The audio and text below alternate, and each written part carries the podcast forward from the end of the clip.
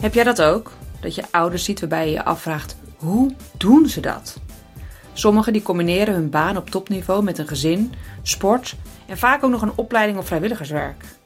En bij anderen vraag ik me af vanwege hun professie of hun persoonlijke situatie.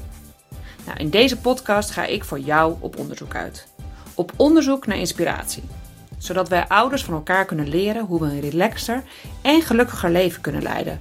En daarmee een inspirerend voorbeeld zijn voor onze kinderen. Succesvol balanceren en succesvol opvoeden dus. Want dat willen we uiteindelijk toch allemaal, hoe we ons leven dan ook inrichten. Koen, heel leuk dat je er bent, want jij hebt een primeur in mijn podcast.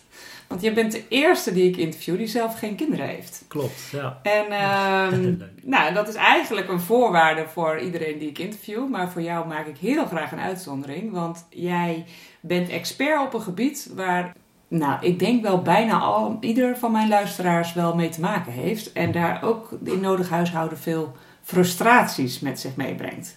Want jij geeft uh, training en workshops aan ouders over hoe ze om moeten gaan met het digitale gebruik van hun kinderen. Ja, inderdaad. Het schermgebruik, het gamende kind eigenlijk uh, en, het, en het gat daartussen. En dan help ik inderdaad ouders met gamende kinderen. En zoals je zegt, ik heb geen kinderen, uh, 27 jaar oud. Ik hoop ook nog even te wachten met, met kinderen. Maar dankzij mijn eigen ervaring met mijn moeder, dus mijn geschiedenis, en ook mijn ervaring met nu al uh, duizenden ouders die ik heb begeleid of geïnformeerd of geadviseerd, inderdaad door workshop, maar ook persoonlijke coaching, um, heb ik eigenlijk beide perspectieven. En die zet ik om in ja, het adviseren en het begeleiden van ouders die, die moeite hebben met de situatie. Ja, en ik ben benieuwd, want je zegt, uh, mijn moeder is er ook een aanleiding in geweest. Je volgde een opleiding tot geneeskunde en nu iets totaal anders. Dus wat is voor jou de aanleiding geweest om je hierop te focussen? Uh, nou, toen ik uh, ja, heel erg klein was, toen had ik de Game Boy Color met Pokémon Yellow destijds en de, de PlayStation 1. Dus daar begon het gamen eigenlijk al. Ik ben in 92 geboren, dus ja, een, paar, een paar jaartjes later kwam deze, kwam, kwamen deze systemen uit. En uiteindelijk in 2006, toen ik 14 jaar oud was, toen vond mijn vader een game genaamd Trackmania. En dat was een racegame en ik was echt een racefanaat. Dus ik ging die game spelen. Toen ik uh, 15 jaar oud was, een jaar later, kreeg ik een professional contract. En dat was een van de topteams in de game. En mijn ouders hebben dat contract toen ondertekend. En op dat moment ging alles ook nog wel goed. Maar vervolgens uh, kwam ik in een situatie met mijn moeder die heel erg zwaar is geweest. En heel erg lastig is geweest, vele jaren lang. Uh, want wat je niet merkt, is dat je contact verliest tussen, in mijn geval, mijn moeder en mij. En uh, je merkt pas dat je in de problemen komt als je er heel diep in zit. Dus als je echt ruzies hebt en frustraties en alleen maar discussies. Als ik thuis kom van school en mijn moeder vraagt bijvoorbeeld hoe was het? En ik zeg alleen tegen mijn moeder goed. En ik loop daarna een paar meter verder naar mijn vader en ik hou een heel dialoog van 10 minuten over wat ik op school allemaal gedaan heb. Dan kan je je voorstellen wat het gat was te, in de relatie. En het verschil in de relatie tussen mij en mijn moeder en mij en mijn vader. En uiteindelijk in uh, 2009, dat is uh, toch wel de piek geweest. In 2009, toen hadden we uh, een hele fikse ruzie in de ochtend. En dat ging uiteraard ook weer over gamen, nog voordat ik naar school moest. En toen ben ik, ja, dat was voor mij de druppel die de emmer deed overlopen. En toen ben ik thuis echt, echt uit mijn plaat gegaan. En heel boos, woest uit huis gegaan en naar school gefietst ben ik uit de klas gehaald tijdens mijn les scheikunde. Uh, nota bene de les van mijn mentor, vergeet ik nooit meer. En toen moest ik praten met in eerste instantie de vertrouwenspersoon van school. De gymdocenten uh, was dat. En ik hield van gym, dus dat was een goede combinatie. En een paar minuten later zat ik bij de pedagoog van school. En tegenover mij zaten mijn ouders. Uh, mijn vader terug van zijn werk gekomen. Mijn moeder uiteraard tegenover me.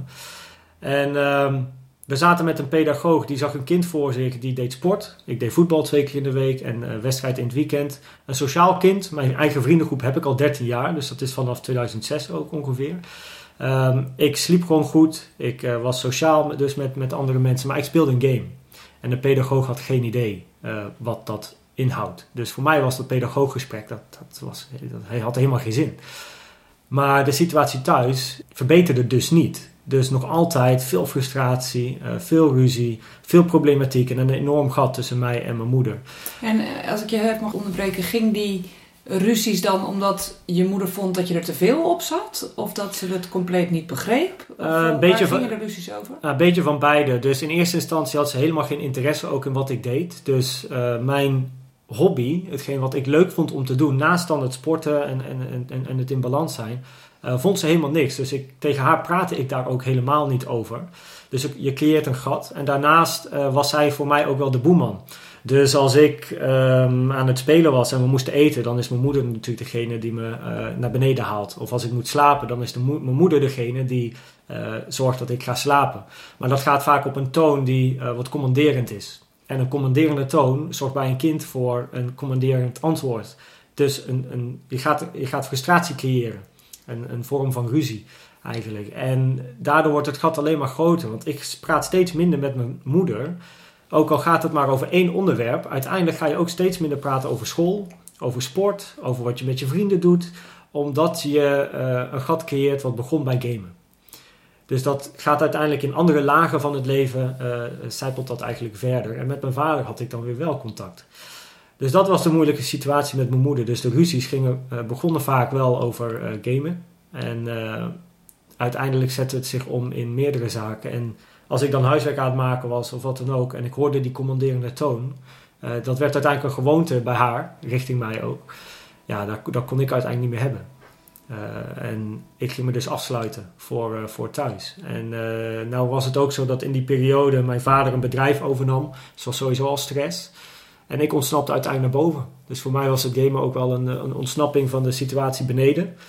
En uh, als de sfeer thuis, en dat merk ik bij veel gezinnen die ik merk, als de sfeer thuis, uh, voornamelijk beneden, wat eigenlijk de leefomgeving is, uh, voor het kind niet aanvoelt als thuis, dus een fijne sfeer, een sfeer waar je even kan zitten, waar je kan relaxen, um, dan ontsnapt een kind sowieso vaak naar een andere ruimte, dus bijvoorbeeld de eigen kamer, wat bij mij het geval was.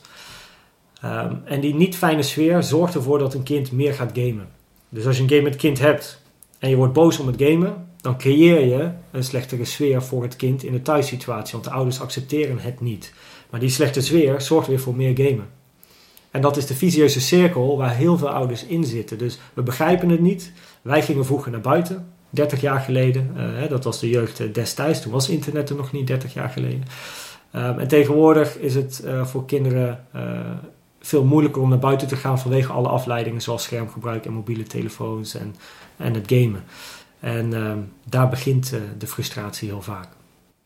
En hoe, ja, ik heb meteen tig vragen hoor, dus ik weet te denken waar ik ga beginnen. Maar laten we even beginnen met hoe is het tussen jou en je moeder? Uh, zijn jullie tot een oplossing gekomen en zo ja, op welke manier? Ja, dus uh, in 2009 hadden we het gesprek bij de pedagoog. Um, heel zwaar, heel emotioneel ook. tegelijkertijd hielp het helemaal niet. Dus misschien tegenwoordig wel hoor, maar destijds in ieder geval geen idee. En um, jarenlang heeft het vervolgens doorgecijpeld en ik kwam in aanraking met mijn nu nog altijd beste vriendin, Mirte. En uh, daar had ik een goed gesprek mee. En zij vertelde dat zij zag dat ik op school anders was dan thuis. En dat had ze inderdaad goed gezien. Want thuis was ik gesloten en ik praatte minder. En minder emotioneel en minder lachen. En op school was ik mezelf. Dus iemand die uh, wel sociaal is en wel lacht en plezier heeft. En uh, ze zei, weet je, ik vind dat jij moet communiceren met je moeder. Meer moet praten. Of in ieder geval je best moet doen om te praten. En we hebben toen een heel emotioneel uh, gesprek gehad, want ik realiseerde me inderdaad dat er iets fout was. Maar om vervolgens als kind de stap te ondernemen om naar je moeder toe te stappen en het gesprek aan te gaan, is zo moeilijk dat dat lukte me niet. Dus elke keer als ik een vraag wilde stellen, had ik een brok in mijn keel. En dat is eigenlijk zo jarenlang uh, verder gegaan, tot in 2014. En in 2014, op 14 november, werd ik geïnterviewd door de NOS. En dat was het eerste interview die ik ooit had in de media. En dat interview werd bij mijn ouders thuis gedaan. Dus je kan je voorstellen, mijn moeder die totaal geen interesse heeft in gamen en er, en er verder weinig vanaf weet. En er is veel frustratie en opeens komt een tv-station uh, komt naar je huis toe om een opname te doen met je gamende kind. Ja, dat brak het ijs. Dus toen dacht ze van wat gebeurt hier nou? Toen hebben we uh, gecommuniceerd, ook die dag, van oké, wat gaat er gebeuren? Waar gaat het over? En door alle interviews die volgden na de NOS, um, is mijn moeder steeds meer te weten gekomen over wat ik doe, maar ook uh, hoe die wereld in elkaar zit. En dat was het begin van opnieuw het zoeken van communicatie. Dus we hebben heel lang nauwelijks gecommuniceerd tot dat moment. En het heeft toch wel heel wat jaren geduurd om die relatie te verbeteren. want vanaf 2014, ik, eigenlijk vind ik vijf jaar, in 2019, dit jaar, 10 april, stond ik voor het eerst met mijn moeder op een podium voor 80 ouders bij het Maasland College in Os. En daar sprak ik uh, over deze periode. En voor het eerst hoorde mijn moeder mijn persoonlijk verhaal. En voor het eerst hoorde ik mijn moeders persoonlijk verhaal. Dus uh, heel gevoelig, heel emotioneel. En uh, dat merk ik ook, ook nu. ja, dat was een heel, heel speciaal moment. En ja, zeker een moment die ik voor altijd bij me zal houden. En eigenlijk zie ik die, die 10 april als het moment dat mijn moeder en ik elkaar weer begrepen. Dus het heeft in totaal heel wat, uh, wat jaren geduurd. Uh, uh, ja, dus zodoende. dus het is weer goed, dat absoluut. En ze steunt me volledig in wat ik doe. natuurlijk het opzeggen van een studie geneeskunde of het starten van een, een tussenjaar. eigenlijk was voor haar lastig, maar ze begreep het. Omdat ze al zag dat ik een carrière aan het bouwen was. En ja, die keuze is tot op heden heel erg goed geweest. Ja. Dus eigenlijk concluderend is je moeder wel een aanleiding geweest om te zeggen: Ik wil graag dat het bij andere gezinnen anders gaat. Uh, nou ja, mijn persoonlijke ervaring met mijn moeder is echt mijn why. Dus de, hè, als we kijken naar Simon Sinek, de, de why, how, what, uh, de golden circle. Mijn why, uh, de reden dat ik ouders help met gamende kinderen, is vanwege mijn ervaring. Want ik, ik weet, en we zitten hier allebei met tranen in de ogen, en dat kan je niet zien op camera, maar, maar misschien in, in de stem, maar uh, nee, de, de, de why is echt uh, mijn ervaring. En ik weet hoe moeilijk het is. Want ik heb, ik heb echt acht jaar lang uh, heel moeilijk contact gehad met mijn moeder. Vervolgens duurt het ook nog vijf jaar om de relatie te bouwen. Want die acht jaar is van 2006 tot 2014. En vervolgens van 2014 tot 2019 was eigenlijk weer het bouwen naar elkaar toe. En ik weet hoe moeilijk die situatie kan zijn. Ik weet hoe vervelend het kan zijn, hoe frustrerend het kan zijn. Maar ook voor het kind en ook voor de ouder. Uh, en omdat ik dan die ervaring heb, uh, wil ik uh, eigenlijk voorkomen dat andere ouders in die situatie komen. Dus ze informeren. Maar ook als ze in de situatie zitten, dat ik ze kan helpen om daaruit te komen. Dus ik zorg er echt voor dat ik bezig ben met het herstellen, behouden of versterken van de relatie tussen ouder en gamend kind. Om ervoor te zorgen dat ze samen een goede toekomst bouwen. Zeker wanneer het kind uit huis gaat. Dat ze gewoon nog altijd een sterke relatie hebben. Nou ja, dan ben ik natuurlijk ontzettend nieuwsgierig hoe je dat dan dus ook doet. Ik uh, vroeg me net af, want jij vertelde over dat belangrijk is dat een kind zich beneden in huis veilig voelt. Dat hij dat als thuis ervaart. Wat adviseer jij dan qua plek over waar, als we het eventjes over een PlayStation of een mhm. Xbox of een. Uh, uh, er zijn vast nog veel meer dingen waarvan ik niet weet. sommige ouders zeggen die juist, ja, die willen we juist weg uit de woonkamer. Ik ben benieuwd wat jouw advies daar dan over is. Het is een beetje een mix van, het, van uh, uh, opties, uh, want het hangt af van het kind. Kijk, als je een, een, kind thuis hebt waarmee het goed gaat, dan is het prima als dat kind op zijn kamer, of eigenlijk het liefst niet trouwens op de kamer, maar op een aparte kamer, niet de slaapkamer, een, een PlayStation heeft of een computer en dat je daar geen, geen zicht op hebt. want je vertrouwt het kind, je hebt een goede relatie met het kind. maar des te moeilijker het wordt, des te handiger het is om. Um, te weten wat je kind online eigenlijk doet. Of in ieder geval zorgen dat je uh, interesse toont. Dus als je kind dan in een aparte kamer in het huis speelt, dat je af en toe even komt kijken. Of uh, vragen stelt over wat hij doet in een game en hoe die game eigenlijk werkt en waarom is die game zo leuk. En voornamelijk die waarom-vraag is interessant. Is ook de moeilijkste vraag voor een kind om te antwoorden trouwens. Daar komen we misschien straks nog op terug. Uh, maar de waarom-vraag, daar krijg je motivaties normen en waarden als antwoord op. Want de waarom-vraag is een persoonlijke vraag. En op basis van de waarom-vraag kan je handelen om uh, bijvoorbeeld te kijken naar: oké, hij vindt die en die elementen in een game leuk, maar die vind ik ook terug in deze sport. Misschien vindt hij die sport dan ook wel interessant. Dus daarmee kan je hem activeren om ook andere hobby's te doen. In de woonkamer is aan te raden wanneer je gewoon wil weten wat je kind online doet. Dus uh, met welke online vrienden speelt hij? Uh, speelt hij bijvoorbeeld een game als een GTA, wat een game is waarbij je ook kan schieten, maar ook juist op avontuur kan gaan of racen tegen anderen. Is het ook interessant om je kind in de gaten te houden. En jonge kinderen sowieso wel aanraden om het in zicht te houden. Dus bij in de woonkamer een spel spelen, samen met je kind een spel spelen. Uh, oudere kinderen waarmee het eigenlijk goed gaat, die zou ik veel meer loslaten. En dat raad ik dus ook aan. Dus ouders waarbij het thuis prima gaat, ja, daar hoef je niet op, de, op, op, op je kind te zitten, hè, te controleren. Maar als het wat minder gaat, dan is het niet verkeerd om die PlayStation naar beneden te halen. En gewoon mee te kijken. En interesse te tonen. En ja, naar beneden halen is misschien heel moeilijk voor een kind. Hè? Mogelijk leidt dat tot frustratie of ook weer discussie. Maar dat is een kwestie van een paar weken en dan vervolgens is het gewenning. En dan weet je in ieder geval wat je kind in die wereld doet. Ja, want we hebben het nu over uh, Playstations en, en Xboxen. Maar er zit ook natuurlijk nog een fase, of althans bij ons heeft die ervoor gezeten. Uh, een fase daarvoor met iPads en telefoons en uh, wat ze daarop doen. Mm -hmm. neem je dat ook al mee in, in jouw adviezen? Ja, dus een van, de, een van mijn modules. Dus ik heb um, een systeem waar ik met ouders doorheen ga. En dat heet Parents of Play Protocol. En dat is een protocol is een stappenplan. En dat zijn vijf stappen. En de, uh, de vierde stap in de, in de module heet spelschijf van vijf. Nou, de schijf van vijf gaat over voeding, gezond eten. De spelschijf gaat van vijf gaat over het gezond omgaan met uh, spelen van games. Maar een van de S'en in de spelschijf van vijf, het zijn vijf S'en, en dat is slaap, studie, sport, sociaal en spel. Oh, oh. Gaat heel snel. Even ja. langzaam. Dus de eerste S in de spelschijf van 5 is slaap. Ja. De tweede is studie. Dan sport, sociaal en spel. Die vijf moeten in balans zijn. En bij sociaal kijk ik dan naar uh, sociaal als in vrienden hebben. Zowel online als offline. Maar sociaal is ook social media. Instagram, YouTube, uh, WhatsApp, Facebook, TikTok, een, een nieuwe bekende. En ook daar hou ik wel rekening inderdaad met het gebruik van gewoon schermen in het algemeen. Dus en de iPad en de telefoon.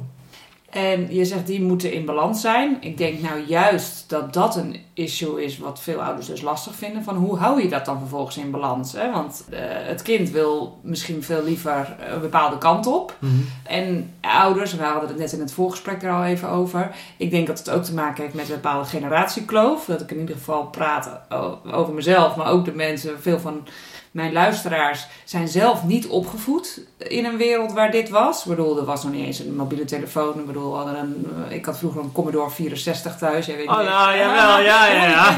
Daar kon je ook games van spelen. ja, dan kon geloof ik King Kong doen of zo. Nou, dat was al echt al, uh, was al heel wat. Uh, maar we, we kennen het dus ook weinig. Ik kan me voorstellen dat die generatiekloof het dus ook wel lastig maakt om, om ons er echt in te verplaatsen. Nou, het interessante is dat inderdaad kinderen veel gebruik maken van al die nieuwe technologieën. En uh, ik ken er recent nog iemand die had nog altijd de Nokia 3310. De, on, uh, de undestructible telefoon, zeg maar, ja. die je overal kan laten vallen.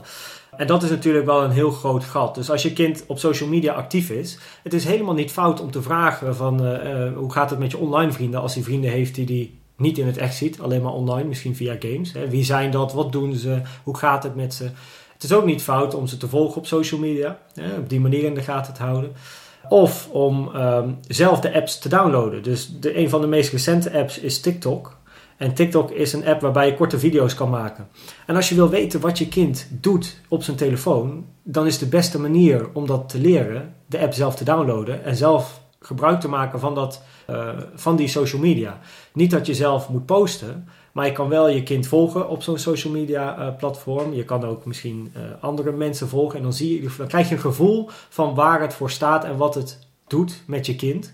En dat zorgt ook weer voor belangrijke gespreksonderwerpen. Want nogmaals, communicatie is het belangrijkste tussen ouder en kind om een gat te herstellen. En communicatie doe je door met je kind mee te leven in zijn tijd. Want 30 jaar geleden, wat je inderdaad zegt, was het allemaal nog niet. En tegenwoordig wel. Dus er is heel veel innovatie heeft er plaatsgevonden. En de enige manier om dat gat op te vullen is om zelf ook met die innovatie mee te gaan. Dus wat doet je kind op die telefoon? Je kan het vragen door interesse tonen op die manier. En je kan zelf apps downloaden en uh, dan vervolgens, als je iets in die app tegenkomt of je ziet een leuk filmpje die je kind overdag gemaakt heeft in bijvoorbeeld TikTok of op Instagram of op Facebook, dan is dat een nieuw gespreksonderwerp waar je met je kind over kan praten.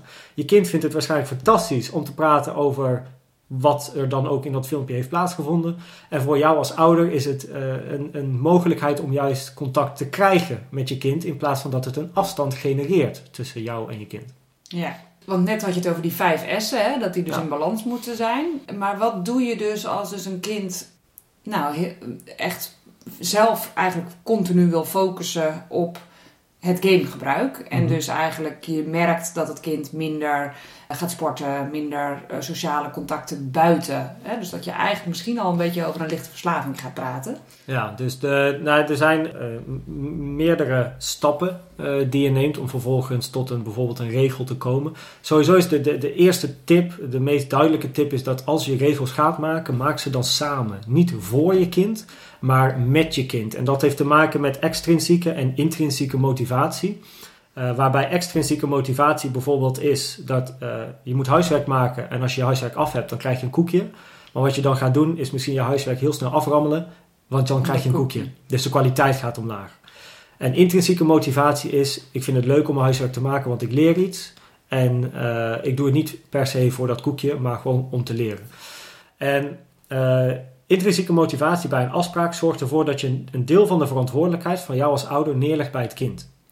En daardoor heb je altijd ook als ouder een excuus om te zeggen: ja, maar we hebben samen de afspraak gemaakt. Je hebt er zelf mee ingestemd. Je hebt hem zelf met mij gemaakt. We hebben het erover gehad. We hebben overlegd. Ehm, dus als je kind zich niet houdt aan de afspraak, is dat ook zijn verantwoordelijkheid. En dan is hij ook degene ehm, waar je dus opnieuw mee in gesprek kan gaan: van ja, we moeten misschien nog eens een keer die regel gaan, eh, gaan checken. Als je kind meer gaat spelen en minder bezig is met die andere facetten, of misschien zelfs af en toe een training mist. Als er één S wordt aangedaan of negatief beïnvloed, dan eh, is een gesprek hebben met je kind. Je hoeft niet direct regels te starten, afhankelijk van hoe diep je zakt. Maar eh, dan is in ieder geval een gesprek hebben met je kind een, een aanrader of het maken van regels. Eh, des te meer S'en zijn aangedaan, des te moeilijker de situatie thuis wordt. En des te verslavender eigenlijk een, een kind wordt. En een kind halen uit de verslaving is lastig. De eerste stap is uh, de E van exit, in dit geval uh, volgens een van mijn modellen ook. En de E van exit staat ervoor dat je je kind um, aanspreekt op een moment dat hij niet bezig is met gamen. Dus als hij net terugkomt van school, of net terugkomt van voetbaltraining, of net terugkomt van een vriendje. Op dat moment um, haal je hem eigenlijk, je onderbreekt hem. In plaats van dat hij direct naar de computer gaat, zeg je: Hoe was het op school? En je begint met zo'n vraag. En dan ga je vervolgens vanuit de exit ga je naar de explain. Dus je begint met: Hoe was het op school? Je hebt je gesprek misschien over school. En daarna ga je in op, oké, okay, uh, op school speel je ook uh, misschien, of sommige scholen maken gebruik van iPads. Dan is dat een heel mooi bruggetje om uiteindelijk over het gamen te praten. En daarin vertel je je eigen gevoelens als ouder en dat doe je vanuit de ik. Dus je zegt niet, ik vind dat jij te veel gamet. Um, hè, dus dat, dan gooi je het weer heel erg op het kind. Maar vertel op, je, op basis van je eigen ervaring. Ja, ik had vroeger dat allemaal niet. En ik vind het soms best wel lastig om te zien dat je er heel veel tijd aan besteedt. Dat is veel natuurlijker dan jij bent te veel bezig met. Hè? Dat is weer commanderend. Dat zorgt voor problematiek. Zo ga je uitleggen. Vervolgens zoek je naar het vinden van de middenweg. Dus dan ga je je kind vragen stellen met... Oké, hoe vind jij dat het uh, gaat? En hoeveel tijd wil jij misschien gamen per dag? En uh, wat vind je van zussen? Wat vind je van zo? En uiteindelijk de laatste stap, dat is Empower. En dit is ook een model van uh, Dr. Justin Colson in Australië. Dr. Justin Colson, uh, uh, kan je googlen. En de laatste stap is Empower. En Empower is dat je dus zegt, oké, wat zou jij doen als je in mijn schoenen stond? Wat voor regel zou jij maken? Dus je zorgt dat het kind eigenlijk gaat nadenken over de regel en niet jij als ouder. En wat het kind ook zegt, daar kan je mee sturen. Dus op basis van je levenservaring kan je zeggen, dat vind ik een goed idee. Of misschien zus of zo, of een beetje bijsturen. Dus je gaat hem begeleiden. Uh, maar de verantwoordelijkheid leg je bij het kind.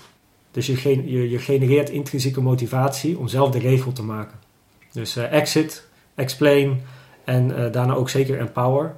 En example is eigenlijk is nog eentje, maar example heeft te maken met dat je als je een afspraak maakt of je vindt dat iets niet goed gaat, dan moet je ook jezelf houden aan die afspraak. Dus als je vindt dat je kind te veel op zijn telefoon zit, ga dan zelf ook minder op je telefoon zitten. Als je kind niet mag gamen in de avond, kijk dan zelf ook minder tv of Netflix. Zorg, dat soort dingen. Ja, dat is natuurlijk een hele logische. En wat, wat ik persoonlijk bijvoorbeeld wel een ingewikkelde vind, is ik werk veel vanuit huis. En ik werk nou eigenlijk alleen maar achter mijn computer. Dus alles is computerwerk. Mhm. Dus, uh, en ook als ik, want nou, ik, ik game niet. Maar ook als ik op een iPad zit, dan is dat of om uh, boodschappenlijstjes te maken, of om uh, een reis uit te zoeken, Of om uh, kleding voor kinderen te bestellen of zo. Dus in mijn ogen zijn dat dan dus praktische zaken. Ja. In hun ogen zit ik gewoon op een digitaal apparaat. Ja, hun zien niet per se wat je doet, hè? Nee, ik Dus, leg het ja. ze wel uit soms, maar ik zit dan dus al achter een digitaal apparaat. Dus zelf zitten we er, en, en ik bedoel, ik zit zo min mogelijk eh, op social media, maar we zitten natuurlijk wel op digitale apparaten. Dus Ja. het is ook best wel, kijk, als je kinderen wat ouder zijn, die van ons zijn nu 9 en 12, kan ik ze natuurlijk wel makkelijker dingen uitleggen. Maar als ze wat jonger zijn, dan is het lastiger om te zeggen, ja, maar ik ben nu met iets praktisch bezig. Ja, inderdaad. Maar ik denk ook aan, eh, aan, aan voorbeelden als inderdaad Netflix. Dat, dat veel mensen vergeten dat tv kijken eigenlijk ook hetzelfde is als, als computeren.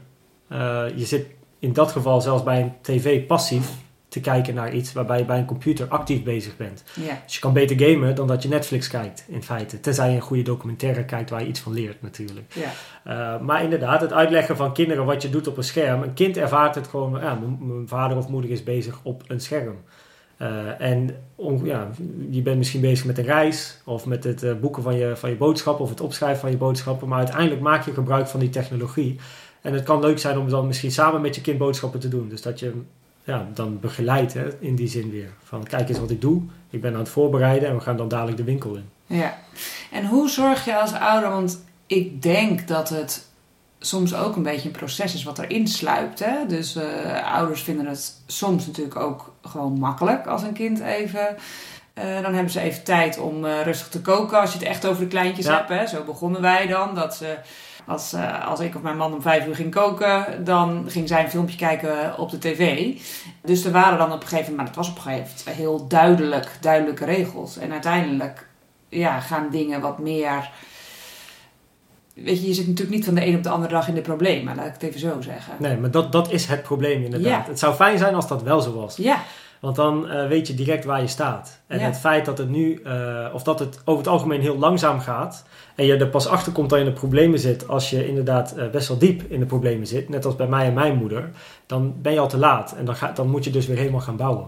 nou en dat vind ik wel intrigerend. Want ik heb naast Succesvol Balanceren ook een bedrijf Succesvol Opvoeden. Ik heb samen met mijn man een boek geschreven. Het boek voor ouders. Over hoe opvoeden makkelijker en relaxer kan. Mm-hmm. En dat is een boek wat dus ook niet bestemd is voor per se probleemgezinnen. En ik merk dat ouders eigenlijk pas echt in actie komen als het inderdaad al een soort van te laat is. Dan denk ik, weet je, of als je pubers krijgt die Ja. eh, echt gaan ontsporen, dat je denkt, ja, maar in die eerste tien jaar, daar moet je zorgen voor een, voor een goede basis, zodat het daarna ook veel makkelijker wordt.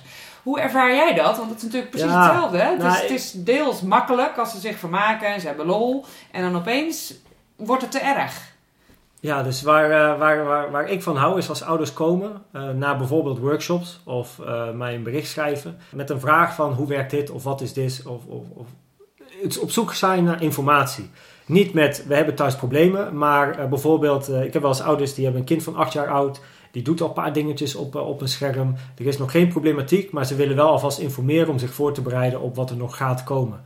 En dat vind ik heel erg goed en heel Ja. erg positief. Dus die zijn al bezig met: oké, ik weet dat de leefomgeving van mijn kind digitaal is. Ik wil graag meer weten, zodat ik me kan voorbereiden op en al weet hoe ik bepaalde dingen moet aan gaan pakken. Als ik kijk naar bijvoorbeeld workshops, dan uh, zie ik voornamelijk ouders voorbij komen die um, wel wat problematiek ervaren. En de ouders die eigenlijk de informatie wel kunnen gebruiken, die komen vaak niet fysiek ergens naartoe. Die hebben zoiets van: het gaat nog wel goed. Of uh, af en toe een discussie, of misschien hebben we af en toe wel wat ruzie, maar dat is helemaal niet erg. Um, die komen vaak niet. En dat Ja. is eigenlijk heel erg jammer. Want ook zeker voor die personen kan het heel waardevol zijn om te leren over deze industrie, weten wat er gebeurt, zodat je in de jaren die gaan volgen je kind daarin kan helpen.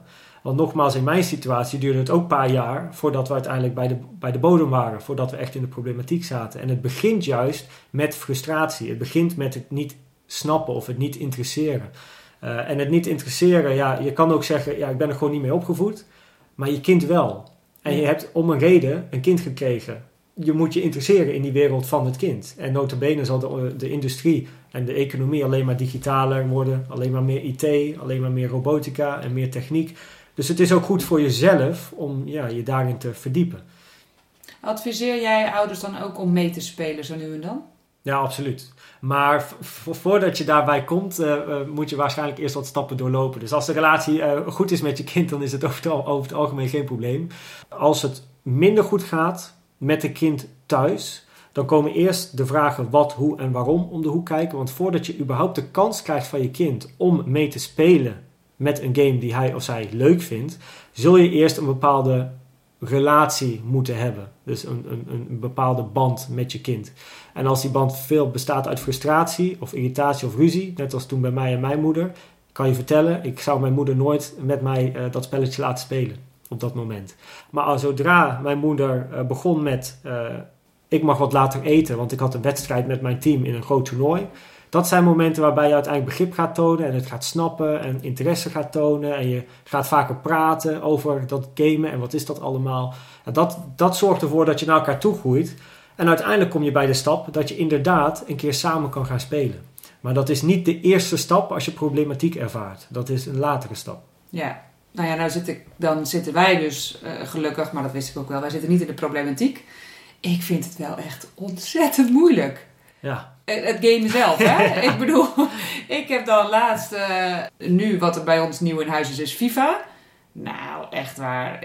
Je moet op zoveel knopjes tegelijk. Ja, dat is misschien natuurlijk ook... Als je multitasken, hè? Als je gaat autorijden, hè, dan heb je dat ook nog nooit gedaan. Maar ik denk echt, hoe ga ik dit in hemelsnaam kunnen? Weet je? Of dan ja. heeft hij bij um, dat spel met die blokjes... Minecraft? In Minecraft heb ik dan net geleerd hoe ik bomen moet hakken. Mag hakken, laat ik het zo zeggen. Ja, en dan is het vervolgens van, nou ja, wat moet ik nou doen? En dan denk, hoor ik ook mijn zoon, nou ja, hak jij nog maar even een tijdje bomen om. Ja, maar dat is wel... Want dat kan je. nou, dan zit ik een kwartier bomen om te hakken. Ja, maar dat is wel een mooi begin. Want hij, hij staat wel toe dat je gebruik maakt van zijn materiaal en game eigenlijk. Om, uh, om gewoon iets te doen wat, wat hij ook leuk vindt. Dus hak jij maar bomen. En hij, hij, hij bouwt daar later wel weer iets moois van. Uh, maar je bent wel engaged met wat, wat hij doet. Ja. En dat is mooi.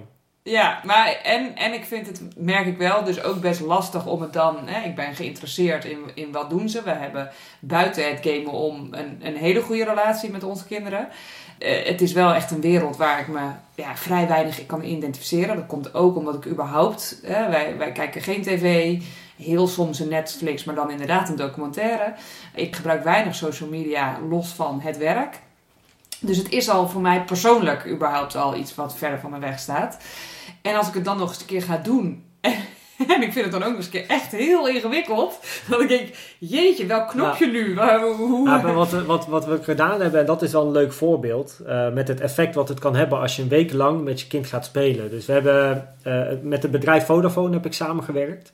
En een grote campagne opgezet. En uh, als je googelt op FEM E-League, en dat is geschreven als F-A-M en dan streepje E en dan streepje league. Ja. Um, als je daarop googelt, dan ga je de reclame vinden die we ook gemaakt hebben. Um, en wat we gedaan hebben in die, uh, in die reclame, en dat is heel erg tof, is dat we twee families gekozen hebben die problematiek ervaren met een gamend kind. En een van de twee zelfs die ook voor het voordat hij naar school gaat, uh, eerder opstaat om Fortnite te spelen. Dus in zo'n uh, zo'n fase zaten ze en um, ook onvrede en je ziet een aantal dingen voorbij komen als ja, ik vind dat ze meer naar buiten moeten en, en zus en zo. En wat we hebben gedaan is, we hebben die gezinnen een week lang samen laten spelen met hun kind. Waarbij de kind de coach was voor de ouder. En na een week werd er een, uh, een groot podium gemaakt. Waarbij bij de ene familie vader en kind. En bij de andere familie moeder en kind. Samen de finale gingen spelen tegen elkaar in een 2 tegen 2 situatie in de game Fortnite. De kinderen hadden een week lang de tijd om de ouders te coachen in Fortnite. Met hoe het werkt, wat je moet doen, uh, hoe je moet schieten, hoe je moet kijken. En je ziet dan het proces waar een ouder uh, doorheen is gegaan. En je kan dan zien dat waar ze begonnen en waar ze eindigen. En hoe dat ook met, ja, met hun relatie uh, gespeeld heeft. En ik denk dat dat heel mooi is. Dat als je met je kind speelt, misschien weet je niet hoe het werkt. Maar als jij als ouder niet weet hoe het werkt, dan is dat voor je kind een extra kans om uitleg te geven. En dus weer de relatie te versterken. En dat jij als ouder goed luistert naar de aanwijzingen die jouw kind geeft. Ja. Ik hoorde jou zeggen in dit voorbeeld dat hij dus al inderdaad, zodra hij uit bed kwam, uh, voor school nog ging Fortnite.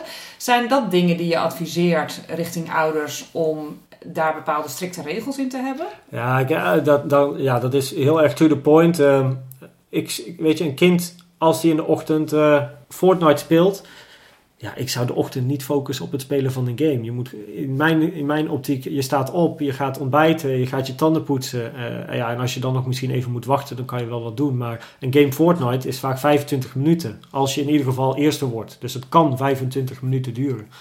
En voor school is, ja, dat, ik, ik, ik zie dat niet uh, graag gebeuren. Dat, dat kinderen eerder opstaan om te gamen. Na school prima. Of bijvoorbeeld in, als in, in de pauze of zo, want dat doen ze toch. Daar kan je, daar kan je als ouder heel, heel weinig effect op hebben. Maar voor school gamen op een computer of een PlayStation althans, ja, dat raad ik meestal af. Kijk, op een mobiele telefoon, dat is, vaak, dat zijn vaak, dat is allemaal wat korter. Fortnite kan je ook wel op een mobiel spelen. Maar als ze uh, echt eerder opstaan om te gamen, dan is dat een, een ding die ik afraad. Ja, ik vind dat En, en misschien ook al wel een stukje waar je dan richting verslaving gaat, omdat je dan gaat afsnoepen van de ene S slaap. Van slaap, ja, inderdaad. En wat je gaat zien in de Vodafone video is dat uh, de moeder van het kind die in de ochtend speelde, dus voordat hij naar school gaat, uh, de moeder die ging in de ochtend, voordat ze ook naar werk moest, uh, even met het kind spelen. En dat zie je dus ook weer terug in de, in de video. Dat is, wel, dat is wel leuk. Dus ze heeft niet per se het gamen voor school um, niet toegelaten. Maar wat ze wel doet, is ze gaat dus samen voor school spelen. Dus ze toont dan wel die interesse om, om, om te kijken van oké, maar je bent nou voor school bezig, wat doe je dan? Ja. Um, en uiteindelijk zorgt het gewoon voor een betere relatie. En een betere relatie resulteert in het beter kunnen, uh, kunnen maken van afspraken. Ja. Des te beter de relatie, des te makkelijker het wordt om je kind bij schermen weg te houden. Ja, en dan ben ik wel benieuwd, want je zegt om je kind bij schermen weg te houden. Is dat dan wel iets waar ouders op zouden moeten focussen? Op het weghouden van die schermen? Dat is afhankelijk van de situatie. Bij het avondeten wel. In mijn, in mijn optiek hoort een tv ook niet aan te staan bij avondeten. Het is gewoon samen met het gezin. Uh, maar als je kind uh, ergens tussendoor wat vrije tijd heeft, ja prima als hij op een scherm zit. Dus het hangt heel erg af van het moment waarin je kind de schermen gebruikt. Ja, hey, en ik ben benieuwd, we hebben het eigenlijk heel erg over als ouders zijn de interesse hebben in die wereld. Hoe kijk jij aan tegen uh, de mindset van ouders? Want ik denk dat daar ook best wel een, een issue zit. Waardoor het... Nou, gisteren had ik in de groep tijdens een, een workshop. Uh, trouwens, uh, wat is de datum vandaag? 15e? Nee, 16 november. Dus gisteren was 15 november. Ja. Ik weet niet wanneer de, de podcast online komt. Dus goed voor ouders om, om te weten. Dus op de 15e gaf ik een workshop aan, aan ouders. En één ouder in het publiek die had geen Facebook. So, helemaal geen social media. En die, die man ook niet. Maar we hebben wel een gamend kind die daar dus helemaal in engaged is. En ja, die had ook ja, weinig interesse eigenlijk om daar vervolgens mee aan de slag te gaan. Maar ze ziet wel de problematiek bij het kind, maar ook in de relatie. En dan moet je toch wel gaan realiseren van, ja, is het dan wel goed dat ik niet in zijn wereld zit? Waar gaat het heen als het zo doorgaat? Want dat kind was 11 jaar oud. Uh, waar gaat het heen als hij 15 jaar oud is? Die techniek gaat alleen maar vooruit. Maar die ouders leven eigenlijk in de prehistorische tijd, in de ogen van het kind. Ja. ja dat is een probleem. Maar ook voor jou als ouder, als je uiteindelijk naar automatische auto's gaat die in de, over tien jaar uh, hoef je zelf niet meer te sturen. Ja, dat zijn dingen waar je wel mee moet leren omgaan. Um, en daar krijg je misschien geen keuze in, want je hebt misschien geen oude auto's meer. Nu heb je nog wel de keuze en kiezen ze het liever voor old school dan new school. Maar je zorgt wel dat er een gat ontstaat tussen jou en je kind. En ik denk de mindset om dat te veranderen begint heel erg gewoon met het stellen van eerst de wat, gewoon de wat-vraag. Van wat doe je? En uh, ik denk dat de mindset gericht moet zijn op jouw kind en niet op waar je kind mee bezig is. Dus je mindset is gericht op de interesse naar jouw kind. De, het, is, het is je kind. Het is, je, hebt een, dus de mindset is niet: ik heb geen interesse in uh, de wereld uh, van techniek. Je mindset moet zijn: ik heb interesse in mijn kind. En daarom ga ik vragen stellen over wat hij doet. En dan kom je in aanraking met de wereld waar die in zit. Ja, maar ik bedoel ook met mindset zouden ouders niet ook anders naar moeten kijken. Want ik denk dat heel veel ouders ook een soort van. dat er een soort van stempel van slecht ja, oh ja, op ja. zit. En de vraag is wel hoe slecht sommige dingen zijn. Kijk, mijn zoon die heeft vorige keer op het strand een keer een jongetje ontmoet. Een paar maanden geleden zit hij dan op Fortnite en dan zit hij te kletsen. En ik, ik zie ook hoe sociaal die game is. Want ja. nou, dan zegt hij, ja, weet je, man, dat was het jongetje dat ik op het strand had ontmoet vorig jaar. Eén keer gezien. En daar zit hij dan nu mee te gamen. Dus het is ook een hele andere vorm van sociaal contact hebben Absoluut. dan wat wij natuurlijk gewend zijn.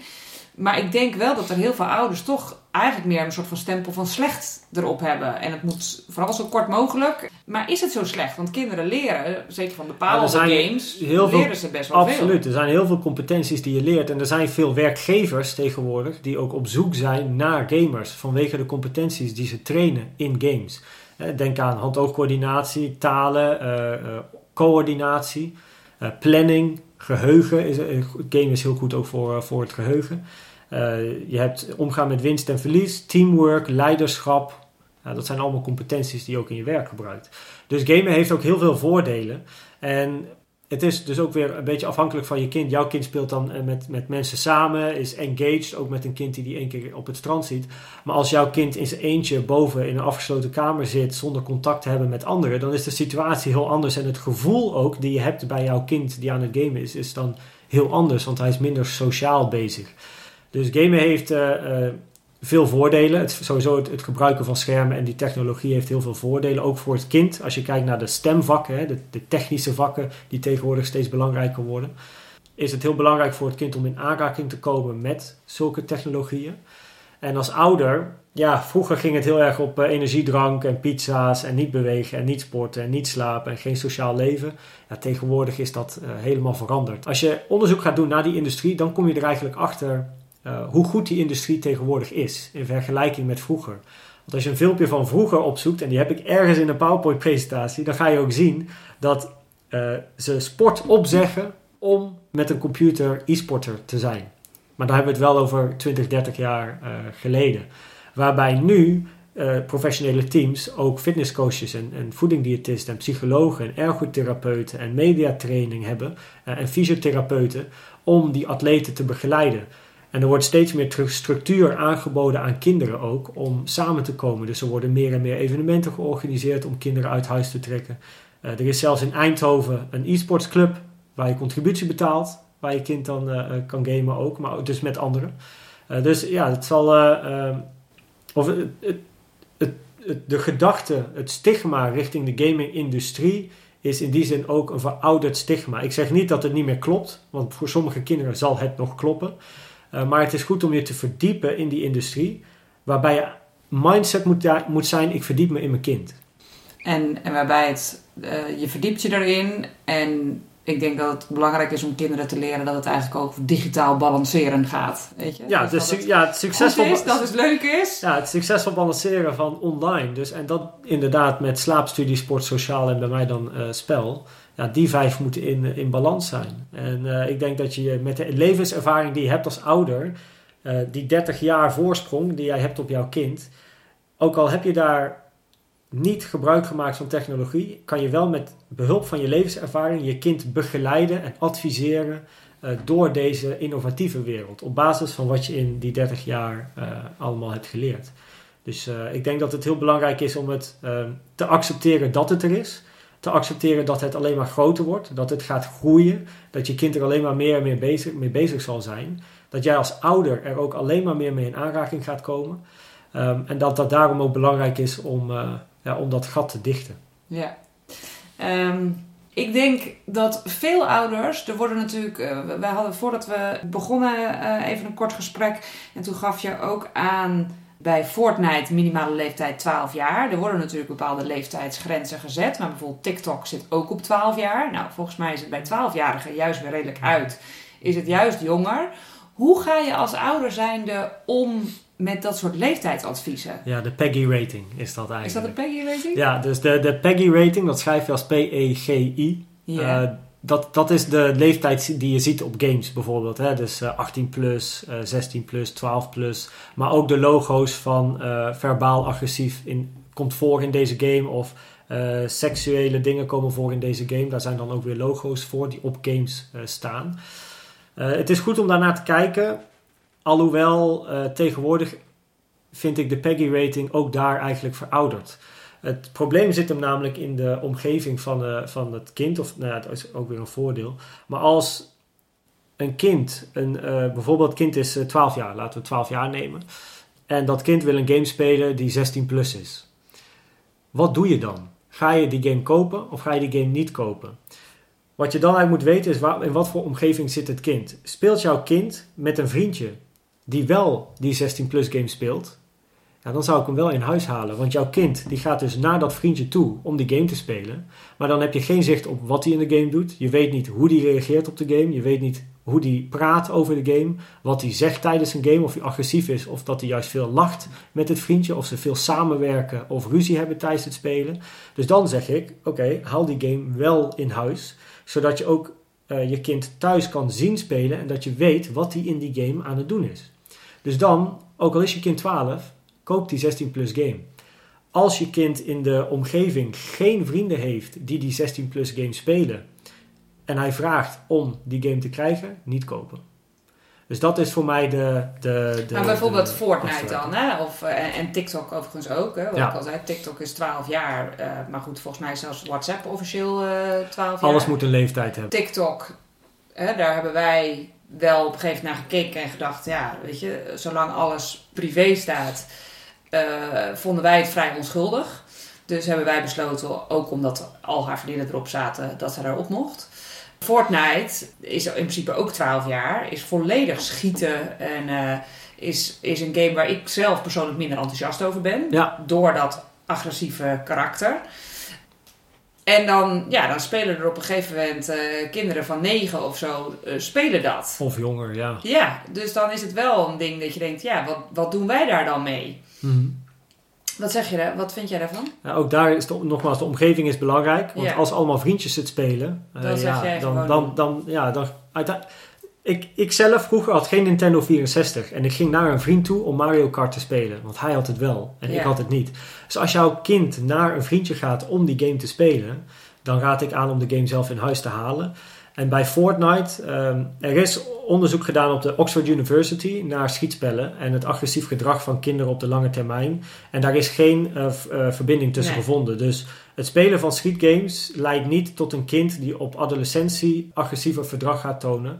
En nogmaals, het heeft meer te maken met de opvoeding en wat je doet als ouder, dan dat het te maken heeft met het schietspel zelf. Nee, dat weet ik inderdaad. Dat heb ik ook wel eens gelezen. En Wel dat is dan bij eh, wijze van spreken ook mindset. Hè, van, ik vind het gewoon niet een vriendelijke insteek om Nee. elkaar een soort van uit te moorden. Dan vind ik, eh, eh, wat ik zeg, een TikTok of een Ja. FIFA of een, met die blokjes, ik vergeet elke keer hoe het heet. Ja, Minecraft. Minecraft. vind ik veel, Ja. Ja. Ik zou het gesprek aangaan ook van hoe ziet jouw kind die game? Dus waar we als, als misschien ouders kijken. Hij ziet het als een eh, wedstrijd gewoon. Dus ja. hij, dat, dat uitmoorden, Hoe- dan zegt hij ook van ja, man, dat, Want dat zijn, eh, Fortnite, eh. Fortnite zijn allemaal vrolijke pakjes. Het zijn felle kleuren. Het, het, het is inderdaad schieten, maar er is geen bloed. En kinderen ervaren een Fortnite vaak niet als een pers. Ja, het is een schietspel, maar niet als een schietspel die wij in gedachten hebben met waar inderdaad veel agressiviteit is en slecht taalgebruik en bloed. Eh, ja, dat een kind realiseert het in ieder geval bij Fortnite niet. En voor hun, wat je zegt, is Fortnite meer een wedstrijd, een, een, challenge van ik moet eerste worden. Ja, en daarvoor moet ik wel 99 anderen doden.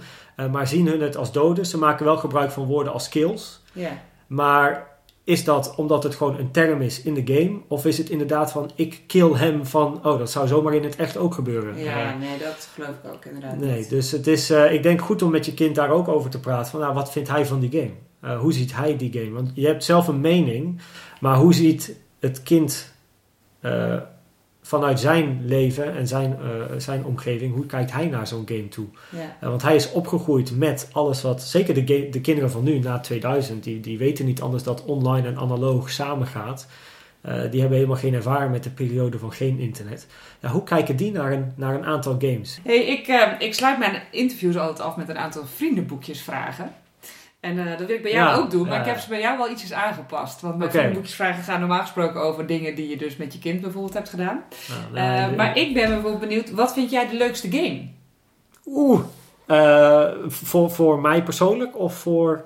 Mag, je Een alle- doelgroep. mag jij eh, allebei beantwoorden? Oké, dan eh, doe ik allebei. De leukste, de leukste game voor eh, jeugd, basisschool, vind ik Minecraft. Omdat ze daar het meest van leren. Want het is een enorm creatieve game waar ze de hele wereld zelf kunnen bouwen. Ja. Eh, absoluut de beste game voor de jeugd. Ehm, eh, mijn favoriete game, ja, ik ben, eh, ik ben altijd een racer geweest en Trackmania had ik mijn professionele carrière. Eh, in Trackmania kreeg ik uiteindelijk als, als eerste e-sporter in Nederland een topsportstatus ook in eh, 2017.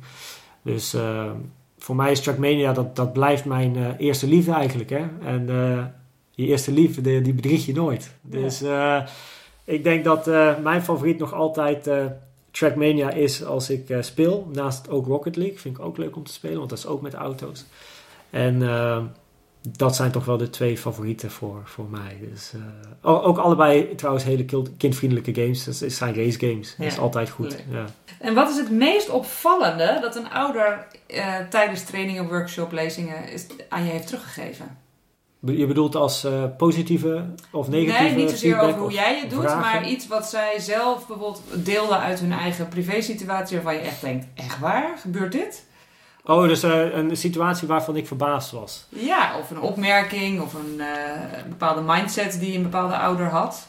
Uh, nou ja, ik, zoals ik vond, ja, wat ik eigenlijk al noemde, best wel leuk, is een ouder die gewoon helemaal niet op social media zit, die ik dus gisteren ook in de, in de groep had. Ehm, verbaast het me? Ja, ergens, ergens wel. omdat je dan een heel groot gat hebt uh, met je kind. Gamen is namelijk nog een stap verder dan social media. Social media is eigenlijk de, eerste stap en gamen is een vervolg daarop. Ja, en als je kind gamet en je hebt zelf ook helemaal geen social media, dan weet je ook helemaal niet hoe je kind beweegt op al die social media en wat hij daar allemaal op post en doet. En tenzij je daar toevallig heel goed over communiceert. Dus ik denk dat dat mij wel, uh, wel verbaast. Als, als iemand dat allemaal niet heeft, dan heb je totaal geen idee eigenlijk wat er allemaal gebeurt. Ja. Uh, en dat brengt me uh, toch even tussendoor nog op een andere vraag. Want het gaat ook over het privacy aspect. Ik weet dat er ook best wel wat uh, volwassenen zijn die niet op social media willen vanuit privacy aspect. Ja. vanuit de, uh, het gevoel van Big Brother's watching you, niks is meer.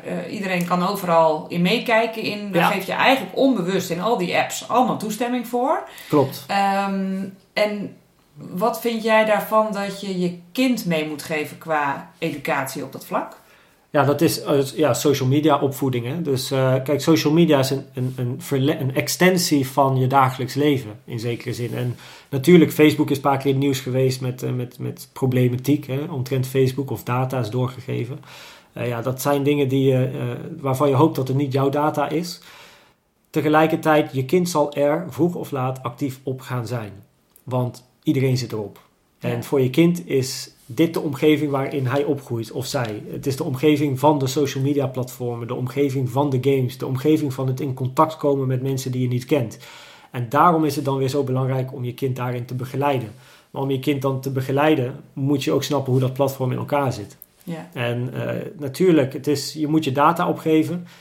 Um, en voor sommige mensen die willen dan niet op Facebook, maar download dan iets als, als een, misschien een Instagram of ja, als je sowieso WhatsApp hebt, dan zit je al aan Facebook vast. Yeah. Dus ja, als je, als je gebruik maakt van WhatsApp, dan kun je net zo goed ook Facebook installeren of, of downloaden.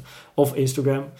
Uh, of kijk naar Snapchat of TikTok. Of, ja, yeah. Doe in ieder geval iets um, en ja, vul, vul je data in. Uh, want 99% ze, ze hebben het toch wel. Toch wel.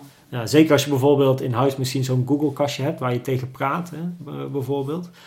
Uh, of als je een Google-account hebt, ja, die, die, die weten ook alles over je. Ja. De, ik, ik, denk dat uh, als, je de, als je die giganten niet vertrouwt, uh, dan ga je zelf met je kind ook een gat creëren. En het is niet, vertrouw ik Facebook? Ja, dat weet ik niet. Ik weet niet wat ze met mijn informatie doen. Ze zullen het gebruiken voor marketing, dat bedrijven mij weten te benaderen. Uh, wie weet uh, uh, komt mijn, kom, kom, ik zo in aanraking met iets geks. Tegelijkertijd, ja, ik vertrouw wel dat ze er goed mee omgaan. en ik weet dat al mijn vrienden en, en, en bijna alle kinderen gebruik maken van zulke uh, apps, voornamelijk onder de jeugd, is Instagram populair. Facebook is alweer uit. Yeah. Instagram is populair, Snapchat is populair en TikTok is heel populair. Uh, ja, daar zitten ook grote bedrijven achter. Ja. Uh, ja. Bij de ABN AMRO heb je wel je account en bij Facebook weer misschien niet dan. Terwijl ze allebei je data hebben. Ja. Maakt Facebook anders gebruik van je data dan de ABN AMRO? Weet ik niet. ABN AMRO zal hem ook gebruiken voor de nieuwsbrief en voor onderzoek en, en data. Ja. Ja. Het is, een, moeilijk, het is een, een moeilijke vraag en een moeilijke antwoord, maar je, je komt er niet onderuit. Dus dit is de wereld van nu. Facebook heeft meer dan 2 miljard uh, mensen die op Facebook zitten. alle kinderen groeien op met die industrie en je moet daarin mee. En dan kan je wel nadenken over privacy, maar dan kan je beter toch een account aanmaken en je kind leren over hoe die omgaat op dat platform, wat hij wel en niet moet posten, uh, hoe die zijn uh, profiel instelt, wat hij op zijn profiel zichtbaar zet, wat hij op zijn profiel niet zichtbaar zet. Dat zijn relevante ja, dingen. Ja. Dat je je profiel privé houdt, of dat je wel zegt: mensen mogen wel mijn moeder, vader en, en, zussen zien, maar niet mijn geboortedatum. En dat zijn dingen waar je dan naar kan kijken. Ja. En dat is super interessant en ook voor een kind heel interessant om te leren. Dus ja, je maakt een Facebook-account aan en je gaat je kind daarin dan begeleiden. Wat laat hij wel online zien en wat laat hij niet online zien? Ja, wat mag hij wel posten en delen en wat mag hij niet posten en delen? Ja. En jij leert ouders heel veel. En wat is het belangrijkste wat jij andersom van hun hebt geleerd? Dus niet per se van jouw eigen ouders, maar van ouders die je in, in je workshops en trainingen hebt gehad. Dat ik nog even wacht met het hebben van kinderen, denk ik. nee, oh ja? Waarom? Nee, nee, nee, Ik, uh, nee dat, ik ben 27, het, het, duurt nog wel een paar jaar, want ik bouw nou dus meerdere, meerdere bedrijven. Maar uh, het belangrijkste wat ik heb geleerd van, uh, van ouders, nou ik krijg... Ik, ik leer bij elke ouder wel weer iets nieuws. En dat is ook het mooie van, van het werk. want het ene werkt wel bij een ouder en het andere werkt niet. Hetzelfde werkt niet bij iedereen. Uh, omdat de thuissituatie anders is. Dus ik moet ook altijd gaan nadenken over nieuwe technieken en nieuwe manieren om een gat tussen ouder en kind te herstellen. En natuurlijk uiteindelijk heb je een hele, als heel assortiment en weet je gewoon, oké, als dat niet werkt, dan doen we dat of dat. Het belangrijkste, ja, één ding. Wat, wat is nou hetgeen wat ik uh, heb geleerd van, uh, van ouders? Ehm, nou, dat is een, een hele goede vraag. Dat het ja, ik weet niet, ja, het is niet per se een positief iets, maar uh, dat ouders die openstaan, die zeg maar al die, die de juiste mindset hebben, die uh, herstellen een relatie met een kind vele malen sneller dan degene die uh, op het begin zoiets hebben van ik wil het eigenlijk niet, maar ja, het, het moet. ik denk dat dat een belangrijk iets, iets is wat ik. Dat is eigenlijk niet iets wat ik leer, dat is iets wat, wat ik met ouders, waar ik het met ouders over heb ja, wat leer ik nou van ouders? Echt, uh, als ik dat in één punt moet samenvatten, dat is echt een ongelooflijk goede vraag. Want nogmaals, bij elke ouder, elke situatie is anders. Elke thuissituatie heeft een hele andere sfeer en invulling. En ook bij workshops of presentaties, dan zijn de vragen zijn, zijn altijd anders.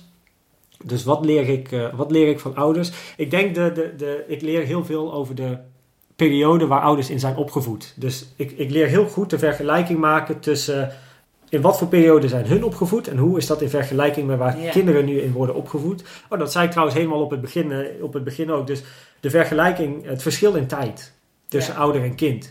En omdat ik heel veel leer van die ouders over in de tijd dat hun zijn opgegroeid en hoe ze kijken tegenover social media en kijken tegenover gamen en wat ze daar wel of niet mee willen doen, zorgt ervoor dat ik um, ervaring heb vanuit kindsperspectief, maar ook vanuit oudersperspectief. En daardoor kan ik beide ervaringen um, terugbrengen in bijvoorbeeld het online platform die ik nou maak, of in workshops die ik geef, of in presentaties die ik geef, uh, waardoor ik ook de vragen van ouders kan beantwoorden.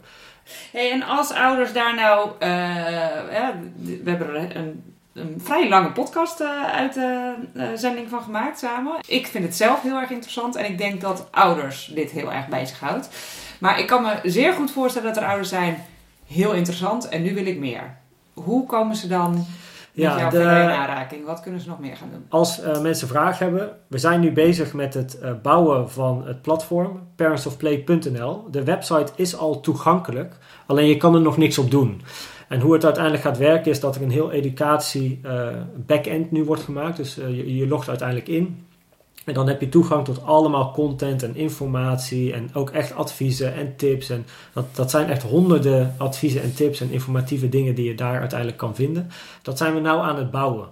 En, vanaf wanneer is dat ongeveer wel toegankelijk, denk je? Nou, ik, ik mijn boek komt uit in april, uh, genaamd Mijn Game in de Kind. En dat is dus voor ouders. En dan moet het platform online staan en werken.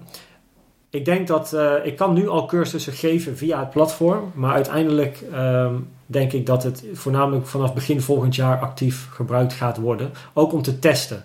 Dus de, ik heb een privé Facebookgroep. Als mensen erin willen, dan mag dat. Uh, dat is uh, Parents of Play Private. Dus wel Engelse naam vanwege internationale toekomst. Parents of Play Private heet het. Uh, dat is ook een goede manier om contact te houden en constant op de hoogte gehouden te worden. Want daar, daar deel ik artikelen. Als mensen daar vragen stellen, dan beantwoord ik die direct. Dus in de groep is het heel makkelijk om contact met mij te hebben. Want ik krijg daar ook meldingen van als mensen iets posten in die groep. Uh, en dat, die staat dus al online. En als het platform online gaat, dan wordt de groep er actief bij betrokken. Dus alle content van het platform komt ook weer in de groep. Dus afijn, uh, heel verhaal. Uh, in ieder geval via social media. En als er vragen zijn over de Parents of Play of dat platform wat eraan komt, uh, dan kunnen mensen die, die aan mij stellen. En dan ja, en je geeft ook trainingen. Heb je ook een online training? Of? Dat, is, dat wordt dit. Dat wordt dit helemaal. Ja, dus Parents of Play, de, de doelgroep is heel breed. Dus waarbij uh, sommige mensen zeiden, deze content kan je in een cursus gooien van meerdere dagen en dan betalen mensen daar 1500 voor. Dan zei ik, ja, maar dat is niet mijn doel. Want ik wil zoveel mogelijk ouders met gamende kinderen helpen. Dus wij gaan meer kijken naar een Netflix-structuur, waarbij je dus 7 of 8 euro in de maand uh, betaalt. Dus dat is 2 euro uh, per, per week. En uh, daarvoor, dan krijg je toegang tot het hele platform met dus al die adviezen en tips. En we houden het up-to-date. Um, dat, moet ik ook werken, voor mijn werk natuurlijk allemaal, allemaal volgen. Dus we houden het up-to-date. Je hebt daar heel veel content. Je, je komt in de Facebookgroep terecht waar je ook de community hebt die dus met dezelfde vragen te maken heeft. Maar het is ook een community die jou kan helpen. Dus dat zijn dingen die, die nou in ontwikkeling zijn. Ja. ja. Dus uh, parentsofplay.nl uh, heet dat. En uh, dat gaat volgend jaar dan, begin volgend jaar gaat dat live. En ik ga het eerst testen met mensen die in de Facebookgroep zitten. Dus dat zijn de guinea, guinea pigs, zeg maar. die, die mogen het testen, die krijgen toegang daartoe. Die krijgen ook gratis het 125 pagina PDF bestand die ik heb gemaakt, wat eigenlijk een samenvatting is ja, dan vervolgens hopen we dat we zoveel mogelijk mensen kunnen helpen. Want het doel is dus zoveel mogelijk mensen helpen. En dat doe je niet in mijn geval met een programma van 1500 uh, dollar of, of 2000 of 3000 uh, euro. Want het is maar een selecte groep die dat budget heeft. Terwijl ook mensen die het minder breed hebben ook behoefte hebben aan deze informatie. Dus wij zijn meer gericht op zoveel mogelijk mensen helpen. En vandaar dat we het op deze manier doen. En ja. we hopen dan natuurlijk dat mensen ons, ons ook steunen in de missie die we, die we hebben. Ja. Nou, ik denk een hele belangrijke missie, dus ik steun hem sowieso. Ik heb nog één laatste vraag en dat is namelijk of ik er een vraag heb die ik had moeten stellen, maar niet heb gesteld. Of iets anders uh, waarvan je zegt, ja, maar dit is zo cruciaal, dat wil ik toch nog even delen. Ik, uh, ja, uh, ik denk de vraag van etenstijd. Dat is wat ik merk in mijn publiek vaak. Een van de grootste irritatiepunten is het kind beneden krijgen bij etenstijd. En yeah. het, het, het, roepen voor etenstijd. En daar heb ik twee quick tips voor. Okay. het leukste is als je ze kan combineren. Um, de eerste is dat je als ouder moet weten hoe lang, je game, hoe lang de game van je kind duurt. Dus Fortnite 25 minuten, Rocket League ongeveer 7 minuten. En zo heeft elke game een bepaalde tijd. Dus als we for Fortnite als voorbeeld nemen, als je om 6 uur gaat eten en je weet dat de game van je kind 25 minuten duurt, maximaal als die eerste wordt, tel daar dan nog 10 minuten bij op als speling. En ga dan om 5 voor half 6 naar je kind toe en zegt: Oké, okay, ik, ik, geef je uh, de volledige vrijheid om nog één pot uh, Fortnite te spelen. En daarna dan, dan is het eten klaar. Dus je legt een stuk verantwoordelijkheid bij je kind neer. En je zegt, ik geef jou dus de vrijheid om één volle game te spelen. Dus je accepteert dat hij daarmee bezig is. En als hij dan om zes uur niet klaar is, dan, ja, dan is het verantwoordelijkheid ook van het kind. Maar dan trek je gewoon de stekker eruit. Dan, want je hebt hem verteld, je hebt hem de vrijheid gegeven om, om een game te spelen. En... Ehm, dan is het aan hem of haar om die in te vullen. En de tweede is een belletje. Dus in plaats van dat je als ouder schreeuwt naar je kind, vaak als een kind boven zit met de koptelefoon op. Mijn moeder die, die schreeuwde altijd van eten. Maar schreeuwen wordt gebruikt bij ruzies. Schreeuwen is een vorm van uh, agressiviteit. En dat komt natuurlijk op een foute toon aan bij een kind.